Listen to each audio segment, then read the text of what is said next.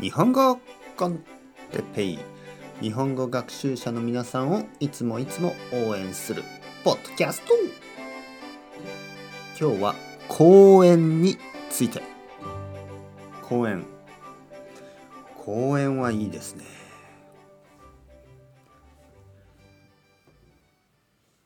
はい皆さんおはようございます。日本語コンテッペイの時間ですね。元気ですか？えー、僕は今日も元気ですよ。前回図書館の話をしました。今回は公園の話をします。図書館とか公園はとても大事なものですね。町にとって僕は本当に大切なものだと思います。多分前にいつか話したことがあるかもしれません。今日のトピックは図書館についてとか今日のトピックは、えー、公園について。そういうトピックが前にあったかもしれない。だけど大切なトピックは何回話してもいいですね。大事なトピックは何度話してもいい。大事なボキャブラリーは何度も何度も復習した方がいい。だからまたこのトピックについて話しています。公園はとてもとてもいい場所ですね。とてもとてもいいところです。僕が住んでいる町にはたくさんの公園があります。一つの公園には池がある。池というのはたくさん水があるところです。池。その池の中には魚が少しいます。えー、いろいろな水の生物生物というのは生き物ですね水の中にいろいろな生物いろいろな生き物がいる。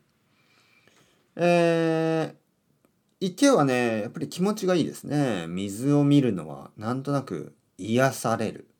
少し気持ちが良くなる、ね、池の周りを歩きます。他の公園他の公園にはたくさんの草がある。草ですね。草がたくさんある。ね、そして、えー、夏になると草が伸びてきます、ね。えー、そうすると草を切る。草を刈る、ね、短くします。ゴルフ場みたいにね。そうするとそこの上に寝転んでね。横になって、えー、空を見る。青い空を見る。気持ちがいいですね。夏は少し暑すぎます、ね、だけど秋はとてもいい。